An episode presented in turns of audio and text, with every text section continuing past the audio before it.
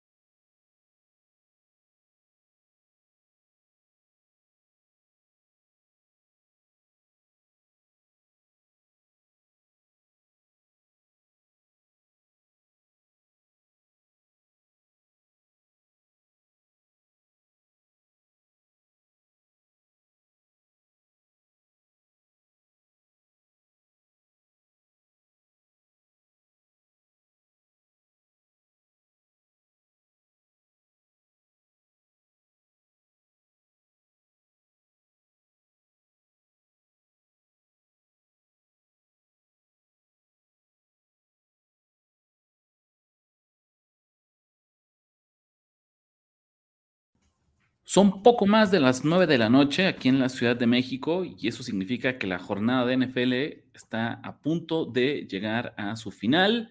Bienvenidos a Nación de Apuestas, yo soy Ricardo de la Huerta y le doy la bienvenida a mi querido amigo y copresidente Andrés Ornelas. ¿Cómo estás, Andrés? ¿Qué tal, Ricardo de la Huerta? Encantado de estar aquí. Como siempre, eh, la constitución de la nación, Rich, ha sufrido varios cambios, varias reformas y al fin estas reformas se están haciendo eh, pues están teniendo resultados en la economía y el, el, bienestar de la nación de apuestas, ¿no?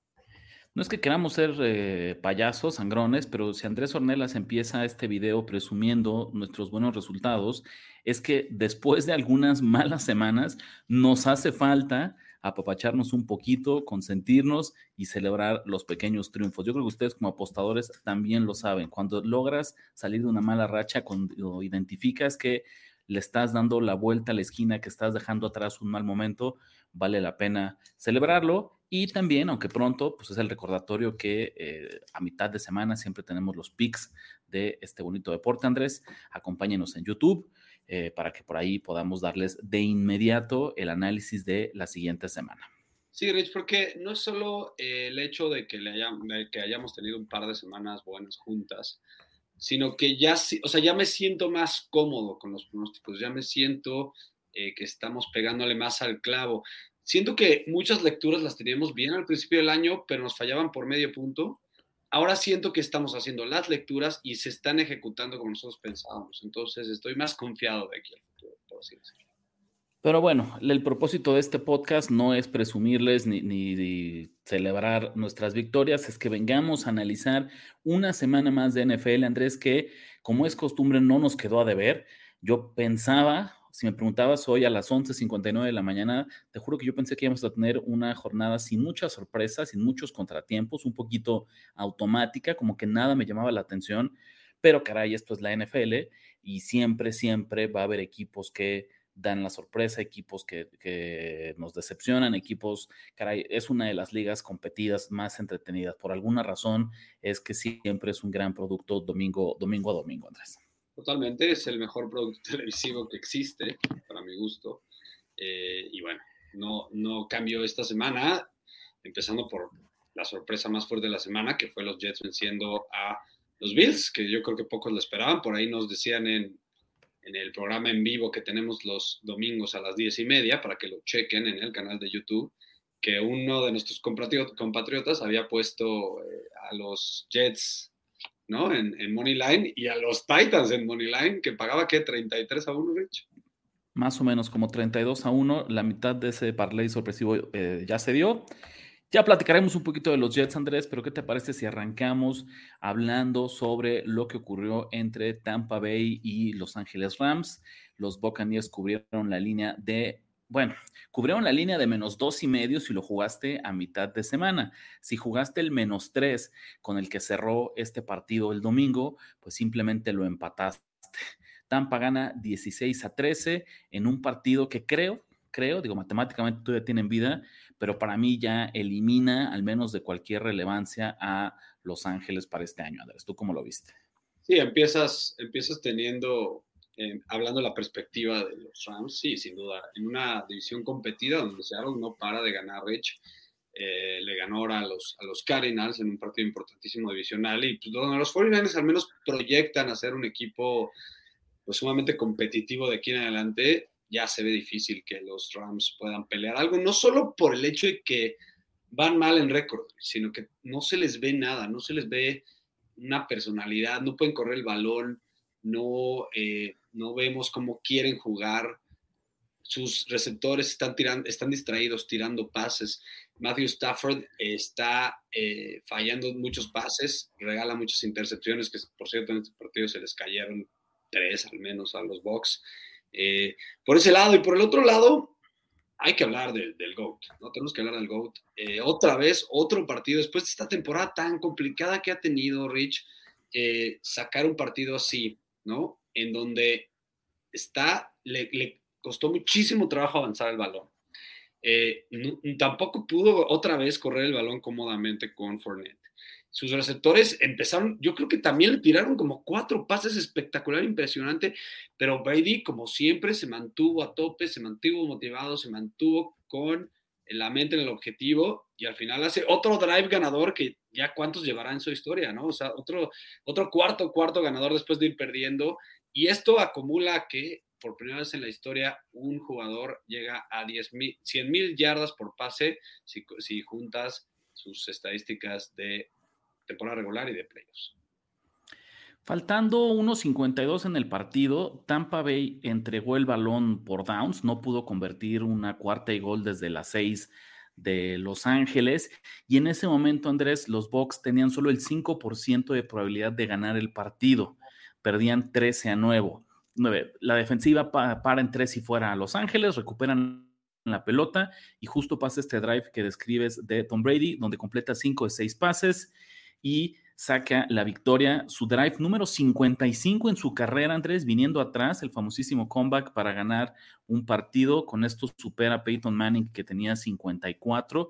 Y bueno, creo que nada más es agregarle una línea más al currículum de quien es, eh, al menos creo que en, nuestra percepción, el mejor, el mejor quarterback de todos los tiempos. Además, bendita NFC South, bendita División Sur de la Conferencia Nacional, Tampa Bay ya es otra vez líder divisional, Andrés. Explícame qué pasó.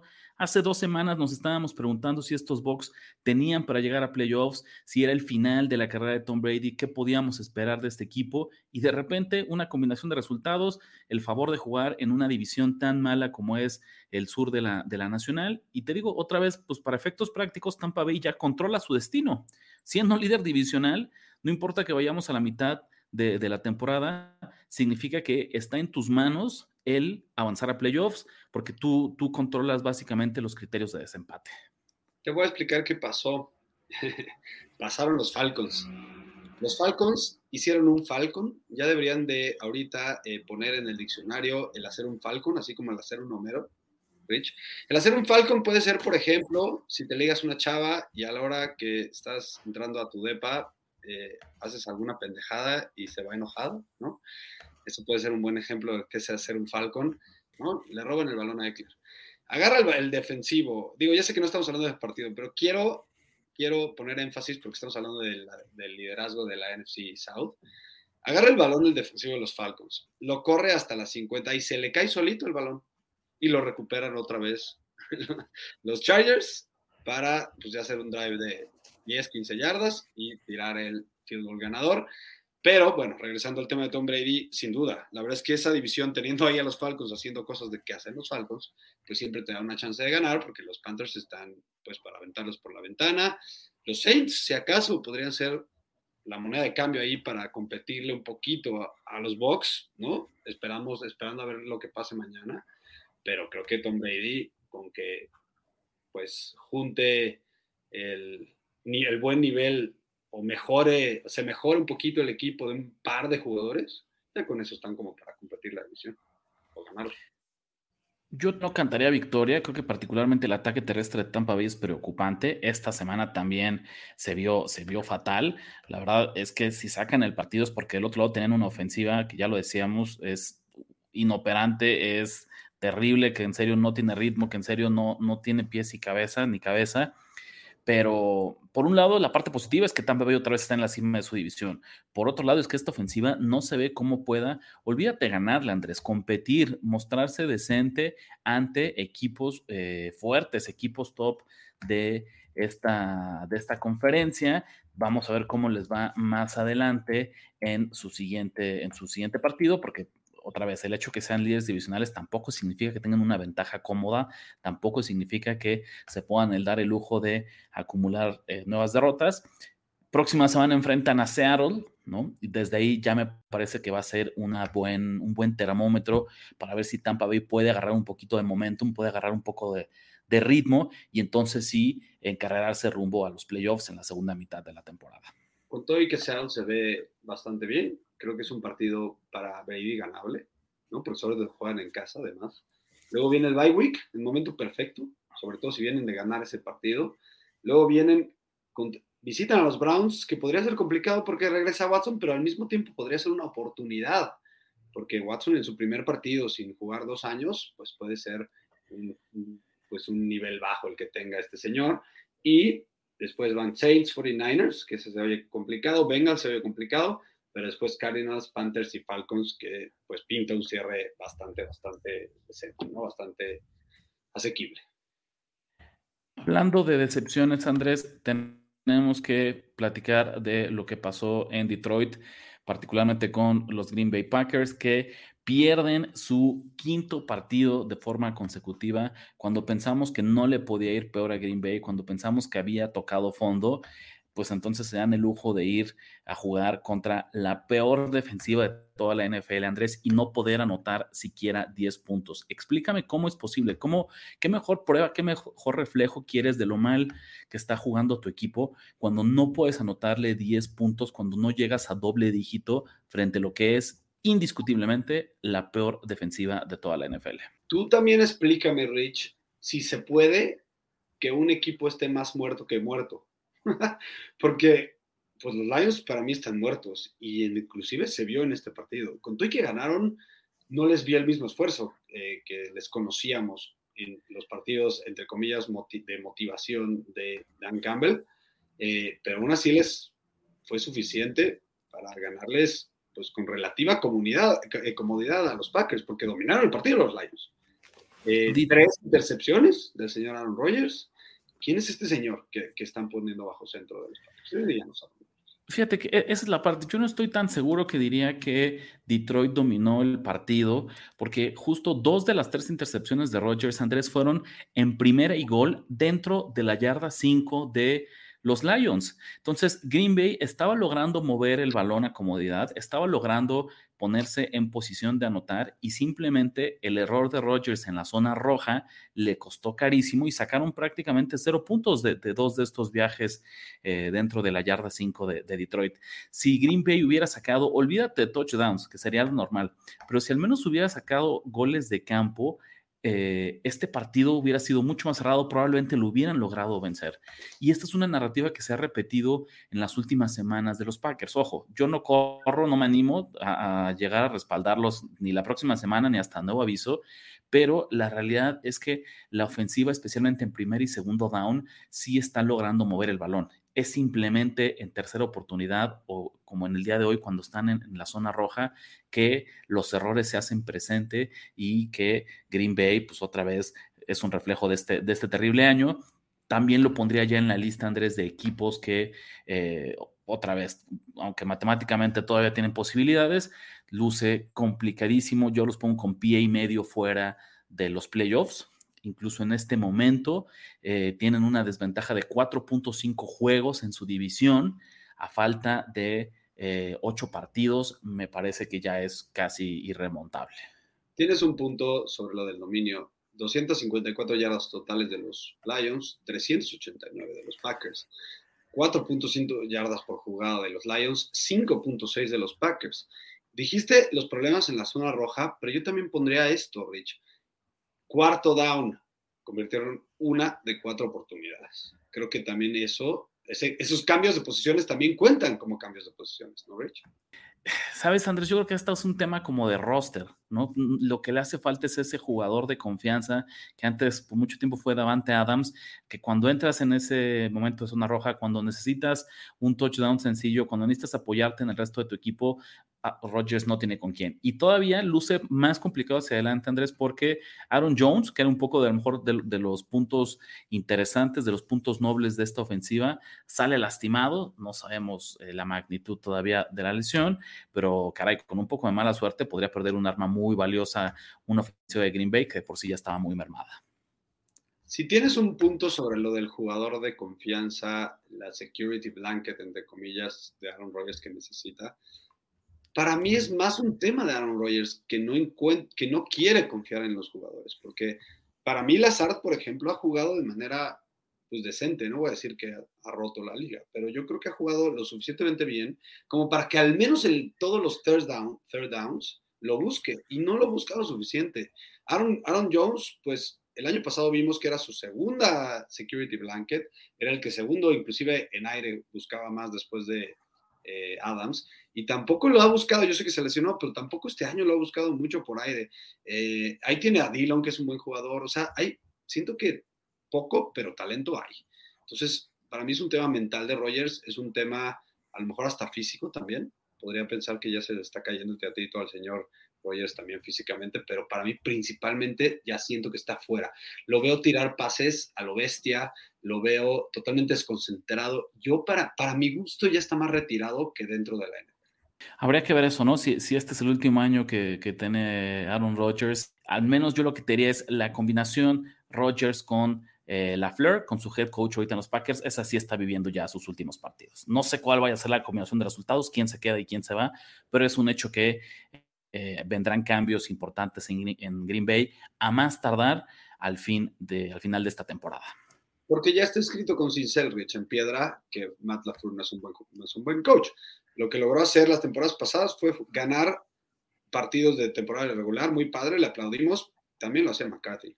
Aquí lo contrataron al señor LaFleur para ganar en playoffs y es el principal problema que han tenido los Packers en los últimos 6, 7 años. Las sorpresas esta semana no terminaron con la derrota de Green Bay, que la verdad es que también ya ni debería de, sorprendernos. Eh, lo que sí fue un poquito inesperado fue que Buffalo perdiera ante los Jets de Nueva York 20 a 17. Tan era sorpresa, tan era inesperado, Andrés, que Buffalo era un favorito por 13 puntos para llevarse la victoria y aún así perdió este encuentro que nos sirva como recordatorio que para jugar un favorito divisional visitante de doble dígito en la NFL, tienes que encontrar muy buenas razones, porque eh, es, es como un spot perfecto para que el underdog de pelea, para que mantenga el partido cerrado y tal vez, mira, incluso como hoy, que logren sacar la, victoria. Sobre todo en esta ecuación que tú citas aquí del eh, equipo divisional en casa como underdog de más de, 10 puntos, la clave es que no es el peor equipo de la NFL de los Jets. Yo creo que ni siquiera está cerca de ser el peor equipo de, la NFL. Entonces, ahí es donde nos da valor, porque esta mi línea lo, lo platicamos nosotros y también lo escuchamos de varios profesionales. Lo que te estaba diciendo era eso, que estaba jugando el mejor equipo de la NFL, que ahí podrías poner un check, ¿no? Del lado de los Bills, pero estaba jugando fuera de casa de visitante en un partido divisional contra un equipo que no es ni cerca el peor de la, de la NFL. Entonces ahí es donde está el valor con los 13 puntos, lo vimos nosotros, pero ya apostarle al money line, eso sí hubiera sido de valientes Rich, en donde la línea pues cerró el money line, creo que en más 300, ahorita te digo, más 350, ¿no? Por ahí, por ahí más o menos andaba, eso significa que los Jets te pagaban 3.5 a 1 eh, si, tú, si tú pronosticabas esta sorpresa. Seguramente hay quien vaya a sobrereaccionar después de la derrota de los Bills, Andrés. Yo no los bajaría más del el segundo lugar como el mejor equipo de la NFL. E incluso si me pusiera exquisito, si me pusiera un poquito eh, pesado, podría argumentar todavía que son el mejor equipo de, de, la liga, Entiendo que el récord tenemos que darle cierto peso, entiendo que vienen de perder, entonces, ok, concedo cederles el lugar de honor, Andrés, pero no los bajaría más allá del segundo, el segundo lugar de la liga. Y también es lo que le decíamos, es un recordatorio, nadie se va invicto en la NFL, eh, nadie se va 17-0, los campeones del Super Bowl también tienen estos, estas fallas, estos errores, estos partidos que simplemente se les escapan entre las manos. Y Búfalo Andrés ha sido especialista. Siete de las últimas ocho derrotas de los Bills, remontándonos a la temporada pasada, han sido por una sola posesión. Y creo que eso es algo que nos habla del dominio y del talento que tiene este equipo. Cuando si pierdes lo vas a hacer en partidos cerrados, significa que tienes altísimas probabilidades de ganar y que incluso estos partidos cerrados estás teniendo mala suerte porque eh, la tendencia dice que deberías ganar la mitad de ellos, ¿no? Siempre está mucho esta narrativa de que hay equipos que ganan todos los cerrados y hay equipos que pierden todos los cerrados. Aunque sí puede haber un factor de cocheo, la realidad es que nunca debería cargarse la tendencia a ningún lado. Siempre es un, dato que va a tender a tener una regresión hacia la media. Eh, pero bueno, sin entrar en los temas matemáticos, te digo, me parece a mí un reflejo de el gran equipo que es Buffalo y de cómo tanto sus aficionados, su staff, sus jugadores, nadie debería estar preocupado. Este es un equipo que sí o sí no solo va a estar en, playoffs, sino que yo pronostico que se va a quedar con la siembra número uno en la conferencia americana. Sí, para mí sí, también, como lo dijiste, sigue siendo el mejor, no, no el segundo, el mejor equipo de la NFL.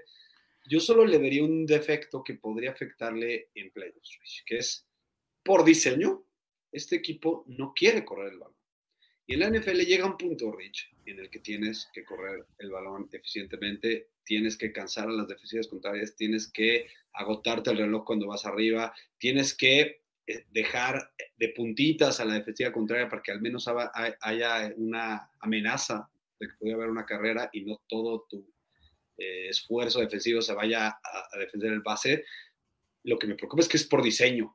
Yo siento que podrían correrlo porque lo hicieron, por ejemplo, en la primera mitad del partido pasado contra los Packers, lo hicieron muy bien.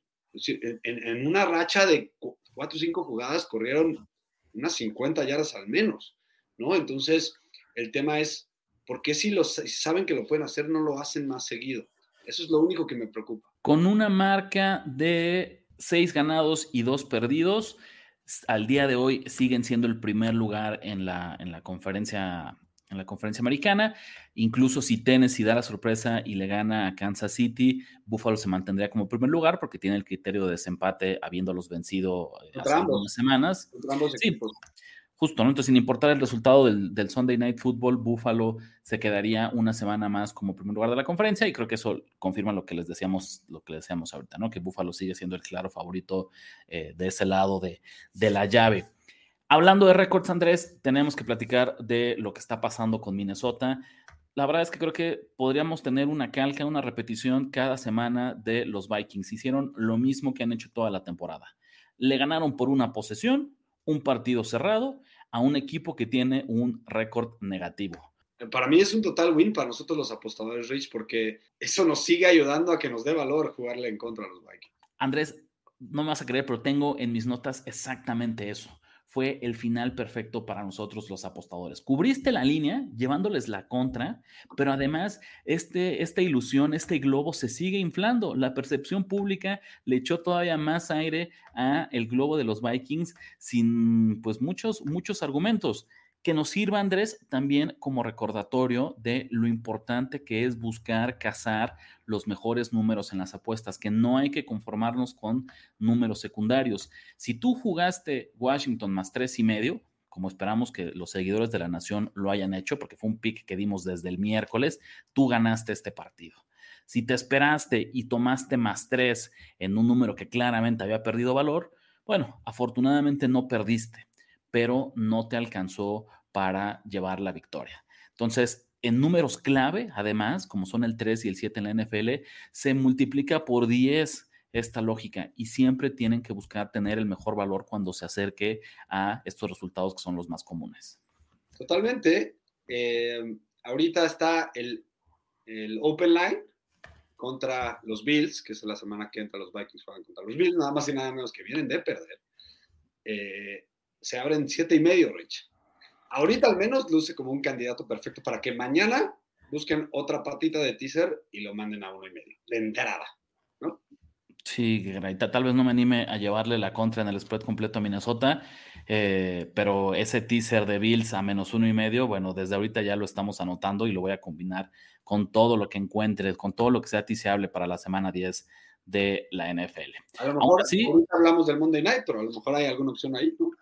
Aún así, los eh, Vikings tienen una marca de siete ganados y un perdido. Con esto ocupan el segundo lugar en la conferencia nacional. Lo platicábamos cuando hablábamos de Green Bay. Ya tienen una ventaja de 4.5 juegos en el norte de, la nacional. Luce muy difícil que alguien los alcance. Eh, aún así, pues estamos a mitad de temporada y seguramente nos vamos a llevar alguna sorpresa. Fíjate, Andrés, creo que oficialmente podemos decir que ya estamos, ya se cruzó eh, el punto de media temporada, porque ya todos los equipos, incluso quienes tuvieron un bye, ya jugaron ocho partidos, ¿no? Entonces creo que podríamos decir que eso nos da, si no de forma exacta, pero en, cuestión narrativa, podríamos decir que ya estamos a la mitad de, de la temporada. Te voy a ir diciendo los siete equipos que estarían en playoffs en cada conferencia y tú me dices quién crees que ya lo podemos firmar desde ahorita como un equipo de playoffs y quién ves que se quede fuera. Empezamos por la conferencia americana. Bills, Titans, Chiefs, Ravens como líderes divisionales. Hoy en día los equipos de Wildcard serían Jets, Dolphins y Chargers. Se quedan afuera Patriots, Bengals y Colts. ¿Quién crees que saldría de estos siete y quién crees que podría ocupar su lugar eh, de aquí al final de la temporada? Yo creo que casi, casi, casi los líderes de divisional los podemos cantar como que se van a quedar ahí, ¿no? El único que me pone a dudar es los Ravens, ¿no? Porque todavía podemos pensar que los Bengals se les pueden subir, pero en general los Titans ya, es el primero que podemos firmar. Eh, luego, aunque con todo y que pierda, ahorita todavía sigue andando el partido de Sunday Night, pero con todo y que pierdan, eh, creo que ya podemos cantarlos como, como campeones divisionales. A los Chiefs, con todo y que se le está trepando ahorita a los Chargers al 5-3, ¿no? Creo que también, yo creo que es el equipo, que, el segundo equipo que más fácil va a ganar la subvención, porque creo que no digo nada polémico si digo que no confío al 100% en estos Chargers, ¿no? Porque ganan los partidos de manera complicada y difícil y ya casi, casi los pierden, de hecho.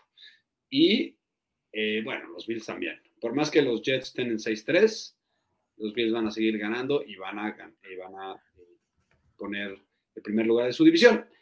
Los Ravens sería el único que dudaría, pero podemos yo creo que ya firmar a los Bengals al menos o a los mismos Ravens como un comodín y ahí es donde se pone, se pone bueno, estimado Rich, porque lo demás sí creo que puede cambiar. Entonces ya dijimos, los cuatro, los cuatro divisionales Andrés los pone dentro, porque a ver, lo que me suena que, me estás diciendo es que si no es como líder divisional, entonces como wildcard eh, a Baltimore igual lo dejarías como equipo de playoffs. Eso me hace pensar que tú pronosticas que los Bengals, que ahorita son el lugar 9 en la siembra, sí van a lograr escalar posiciones para robarle a alguien su, boleto. Entonces te diría, de ahorita, entre Jets, Dolphins y Chargers, ¿quién crees que quedaría fuera para hacerle ese espacio a los Bengals? Todavía me cuesta trabajo pensar que los Jets con ese juego de coreback puedan pasar a playoffs. Eh, eh tarde o temprano eh, ya no puedes esconder a tu coreback suficiente. Es, toda su ofensiva se basa en este concepto que dicen en Estados Unidos en inglés, Rich, que se llama smoke and mirrors, que quiere decir que pues todo hacen truco, es puro truco, no es una ofensiva real y siempre tienden a esconder a su coreback. Tarde o temprano van a necesitar que su coreback salga a jugar y no confío. O sea, pues... Híjole, una parte de mí coincide contigo, otra desea fervientemente que los Jets se metan a playoffs para llevarle la contra a Zach Wilson en esa ronda de wildcard, porque seguro llegarían súper inflados pensando que la defensiva los puede llevar a la siguiente ronda y caray, contra quien me pongas, ¿no? Los Jets de visitante en ronda de wildcard sería alguien que, que yo he encantado llevarles, llevarles la contraria. Em, pues sí, por ahí creo que, que, Cincinnati, por ahí no me atrevo a matar a los Patriots, Andrés. No. Eh, de forma fea, de forma desagradable, pero creo que han aprendido a ganar estos partidos cerrados. Creo que eh, New England es, es, alguien que le sabe ganar a los equipos malos. Entonces, si el calendario se los permite, no los daría por muertos, por muertos todavía. Del lado de la conferencia nacional, misma historia, rapidísimo. Líderes divisionales, Eagles, Vikings, Seahawks y Buccaneers como equipos de wildcard. Ahorita tenemos a los Cowboys, a los Giants y a los 49ers. Atrasito de ellos, peleando por el último lugar, Atlanta en 8, Washington en 9, los Rams en 10. Yo bajo, bueno, de entrada creo que los Eagles los podemos cantar como campeones divisionales. Creo que tampoco es nada polémico, porque con todo y que están a dos los Cowboys, eh, pues tienen toda esa división de un calendario sumamente sencillo. Y aunque los Cowboys llegaron a ganarle a los Eagles, pues son dos juegos, ¿no? Que veo complicado que remonte también los Cowboys. Los Vikings también, creo que podemos cantarles como, como campeones divisionales, nada, nada polémico, porque pues si acaso estamos hablando de que nos gusta llevarle la contra ahorita, están un poco sobrevalorados los Vikings, su división es completamente sencilla para ellos. Y pues tú ya lo, ya lo platicamos un poquito, la división sur es la que podría estar un poco complicada. Con todo que los Saints están un juego abajo, creo que podrían ser ellos los que podrían llegar a competirla, pero me decanto a que Brady va a sacar la casta y va a ganar la división. Y bueno, ya sabes, a mí lo que más me cuesta trabajo es pronosticar lo que va a pasar con mi propio equipo. He visto una, unas 100 veces el calendario de los 49ers de lo que le queda y hijo, me cuesta trabajo en, que dudar, en dudar que los Seahawks se caigan del, liderazgo divisional. A ver, ahí te va mi pronóstico. Eagles y Vikings creo que ya los podemos anotar como equipos de playoffs. A Seattle también. No estoy seguro si vaya a ser como campeón divisional, pero si no, estoy seguro que les va a alcanzar su marca para estar dentro como equipo de wildcard. Poco a poco creo que en el sur se va a acomodar el status quo y, y Tampa se va a quedar con ese boleto. Eh, Cowboys también creo que están dentro. Niners creo que están dentro. No sé si como campeones o como wildcard. Donde tengo muchas dudas es en los Giants. Nos olvidamos de ellos esta semana porque están de bye, Andrés. Pero es otro equipo que hemos platicado que son justamente muchos espejitos, mucho equipo sobrevalorado, mucha victoria muy, muy fortuita. Y voy todavía un paso más allá. No veo factible que tengamos este año tres equipos de la misma división eh, en playoffs. Y creo que eso tanto en la conferencia americana, que es lo que le, va a dar en la madre a los Jets, y a los Giants en la conferencia nacional, porque sí o sí yo los coloco como el tercer equipo, al menos el tercer equipo en su división. Entonces, significa que al menos en esos duelos eh, intradivisionales tendrán un par de derrotas más y eso les quita mucho margen de maniobra para meterse, meterte a los playoffs. La conferencia nacional, Andrés, aparte me parece que está, que está para cualquiera. Sí creo que vas a calificar a playoffs este año en la conferencia nacional con marca de 8 y 9. Esa es la realidad. Creo que el lugar número 7 de la conferencia nacional va a estar dentro con 8 y 9. Y si piensas eso, pues los Packers en 3 y 6 todavía tienen vida. Sí, pero lo veo difícil. Porque ve, los Giants podrían caerse, ¿eh? O sea, con todo que sí tienen un calendario más o menos sencillo, le queda entre, entre los calendarios de toda la NFC East, le quedan los Cowboys, les quedan dos veces los Commanders, que ya vimos que eso es un hueso duro de, de roer eh, les quedan dos veces los Eagles, le quedan los Vikings y los Colts, que al final es una muy buena defensiva. O sea, está, yo creo que entre todos los eh, calendarios restantes de la NFC East, ese es el más complicado. Sí, sí, sin duda por ahí tienen, tienen un calendario complicado para el resto del año, eh, pero digo, particularmente la conferencia nacional está para cualquiera. En la conferencia americana creo que salvo Cincinnati, que por ahí decíamos que debería robarle un, lugar a alguien, eh, cinco o seis de los equipos lucen ya bastante sólidos. En la nacional, todavía creo que podríamos tener sorpresas. Nos hemos puesto ahorita un poquito barcos con Tampa Bay porque viene de ganar, pero la realidad es que también un par de derrotas, que su calendario no es sencillo y Atlanta podría volver a quitarles ese, ese boleto de playoffs. No me sorprendería tampoco ver a los Falcons eh, jugando, jugando fútbol americano en enero. Bueno, pues le ponemos una pequeña pausa a la NFL. Eh, ya regresaremos más adelante para analizar las líneas de la semana 10 y para hacer un pick y eh, platicar sobre el Monday Night Football. Vamos a hacer un recuento de lo que está pasando en otros deportes. Exactamente, Rich. La verdad es que en cuanto a headlines, estamos un poco flacos este fin de semana. Fuera de tener que platicar, y no tener, bueno, sí, sí tener, porque a ver, me cuesta trabajo admitir que ganaron los Astros la Serie Mundial. Ahorita lo platicas tú, pero bueno, estos cuates que hicieron trampa para ganar la Serie Mundial de 2017, ahora, después de perder dos series mundiales, al fin lo logran con el señor Jeremy Peña de MVP. La verdad, eso es sorpresivo, pero no, al mismo tiempo no es tanto, porque cuando dejaron ir al señor Correa, estos astros, lo hicieron sabiendo que tenían detrás a un novato tan, con tanto, tanto potencial como este señor, el señor Jeremy Peña. Eh, la verdad es que es un cuate muy versátil, puede batear de promedio, puede batear con poder, puede jugar súper, súper buena defensiva. Casi, casi puede ser que tiene el, típico five tools, ¿no? Eh, y bueno, se ganó el MVP esta vez, 4-2, se lleva la Serie Mundial los Astros, con, la verdad, fuera de un par de partidos, que realmente fueron los dos que ganan los Phillies, un dominio importante, sobre todo en el bullpen, llama muchísima atención el dominio casi, casi total del bullpen de los Astros y nos damos cuenta otro año, Rich, lo importante que es el bullpen para los playoffs de la MLB. Para nosotros como apostadores, Andrés, un dato curioso, eh, me parece que fue, no sé si viste, pero el señor Mattress Mac, un apostador ahí, un empresario de Houston que se ha vuelto famoso justo por, por las apuestas que, que mete, se llevó 75 millones de dólares, nada más, ¿no?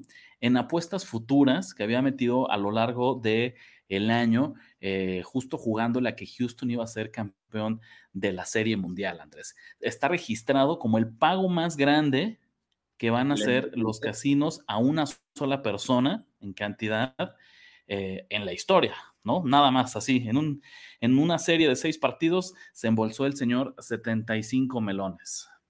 Sí, en, casinos legales, ¿no? Obviamente. Eh, sí, es, este cuate de Matres Mac es todo un personaje y es un viejito como 80, más de 80 años. Pero es un cuate que además, Rich, siempre ha sido famoso por cuánto dinero pierde. Y yo creo que ya con esta apuesta ya se puso a la par al menos, ya recuperó todo lo que había perdido, porque yo me acuerdo que siempre decíamos, acaba de perder otro millón este señor, acaba de perder otros 750 mil dólares. De repente le pegaba una que otra cosa, porque son muy públicas sus apuestas, el cuate es de los típicos que entra al casino y mueve la línea, ¿no? Eh, pero, pero ahora sí ganó la feria que todos quisiéramos. Yo incluso iría, iría más lejos, Andrés. Yo estoy seguro que la mayoría de sus apuestas, más que un riesgo real, eran como un stunt de relaciones públicas y que de alguna forma con la publicidad, con la visibilidad que, ganaba, con las ventas derivadas como del protagonismo, decir, ay, voy a comprar y literal eh, colchones, ¿eh? porque de ahí viene el apodo, ¿no? De, por eso Mattress Mac, un empresario de colchones allá en Texas, de ahí creo que en serio sus ventas justificaban la mayoría de las pérdidas, ¿sabes? Como en serio, no creo que, fuera alguien que estaba jugando dinero de su propia bolsa, no, no la estaba sufriendo con, con el dinero de la quincena, sino simplemente... No hacen movimientos sin pensar, ¿no? No, y muchas veces eso, imagínate, bueno, ¿qué voy a hacer? Voy a gastar un millón de dólares en, grabar un comercial y pautarlo en televisión en Texas, o mejor lo juego yo en las apuestas y ya soy tan famoso que solito los portales de noticias y la gente va a empezar a hablar de mí y de mis empresas. Entonces, la verdad es que creo que es una, gran estrategia, más allá de ser un buen o mal apostador, sino justo de, tener visibilidad. Y la verdad, Andrés, sin ir más lejos, ¿no? Acá en México, en el mundo, así en, chiquito, la región 4 de lo mismo, ¿cuánta gente no hemos visto? ¿Cuántos, entre comillas, tipsters no se han hecho famosos simplemente por postear boletos de cantidades grandes? Ya si son reales o no, pues esa es otra historia, ¿no? Pero es algo que sí o sí llama la atención, es algo que sí o sí, cuando te gustan las apuestas, volteas a ver. Y míranos, incluso nosotros aquí en La Nación, aunque lo hacemos con un ojo un poquito más crítico, pues terminamos también hablando del señor Matters Mac. Si alguien de nuestros compatriotas no lo conocía, pues ahorita ya va a correr a googlearlo y se sigue, eh, sigue creciendo la leyenda de, de este apostador. Totalmente, digo, no es, no es nuestro estilo hacerlo, pero tienes un punto hasta los tipsters más populares, por así decirlo, de Twitter y del, de la industria del apostador mexicano, lo hacen de esa manera. Entonces, pues creo que fue pensado, ¿no? Esa es una buena idea. Además del béisbol, terminó la fase de grupos de la Champions League en su temporada 2022-2023.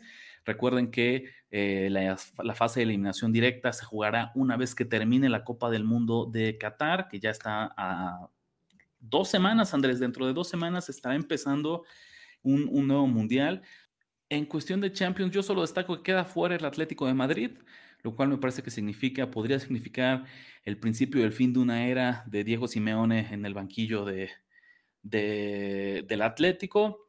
Y por ahí tal vez también eh, la eliminación de la Juventus, ¿no? Que, que, queda fuera, que se va a la Europa League a manos del Benfica de Portugal. La verdad que estos equipos portugueses, Andrés, no, no son a ver, no, no, no están para competirle a la Premier, no están para competirle a, la Serie A, pero creo que la Liga Portuguesa poco a poco se está colocando como la mejor después de las cuatro grandes, de las cuatro grandes de Europa. Al menos en, este tema de Champions se ve, dos de sus tres participantes están, están en la siguiente fase y además lo hicieron como, como ganadores de grupo.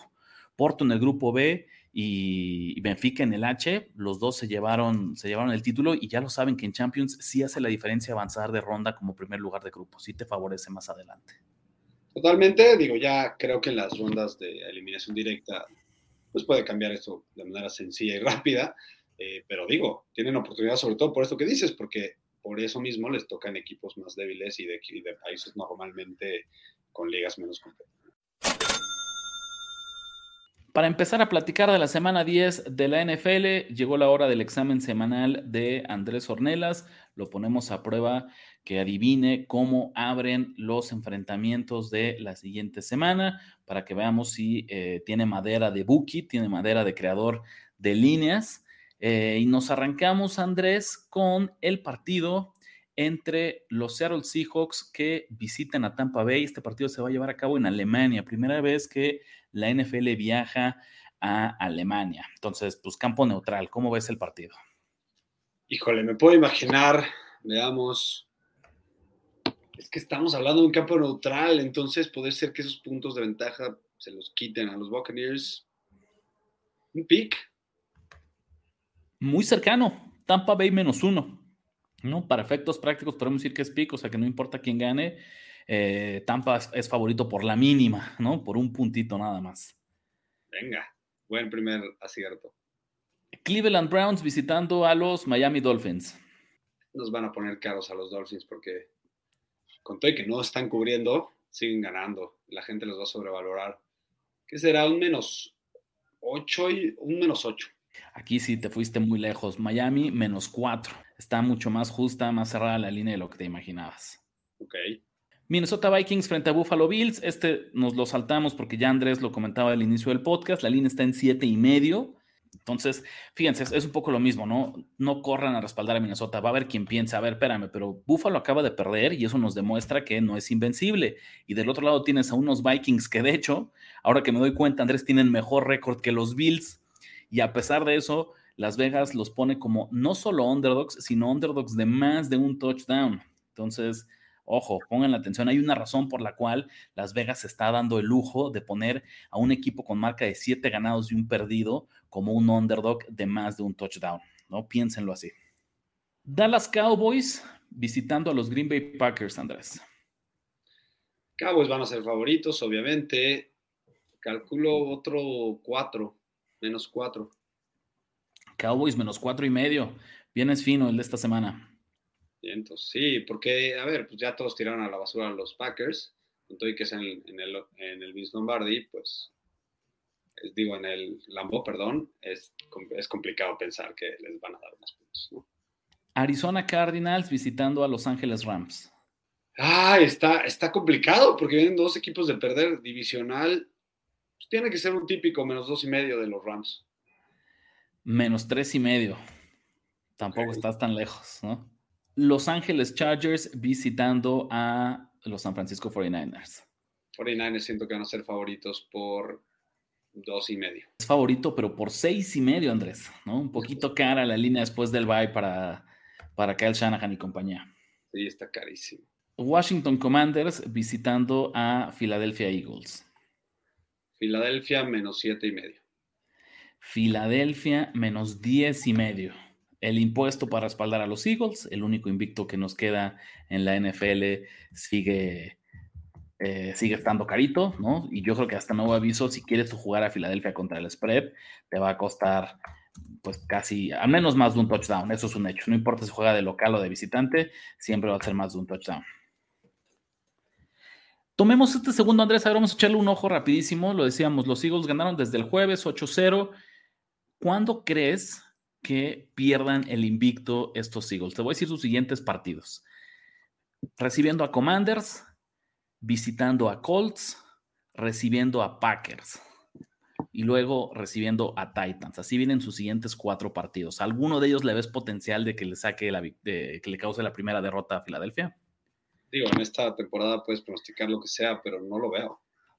Yo por ahí pensaría que en, esa serie de partidos consecutivos entre frente a Packers y Titans, aunque los dos son de local, por ahí creo que podrían confiarse. Son dos equipos que creo que si, si Filadelfia se confía, si Filadelfia no da en serio un 100% de esfuerzo y de concentración, se le podría escapar por ahí una, una derrota. Lo decíamos hace, hace rato cuando platicábamos de Buffalo no importa qué tan fácil sea tu calendario. En la NFL moderna es complicadísimo, es casi imposible pronosticar que te vas a ir invicto.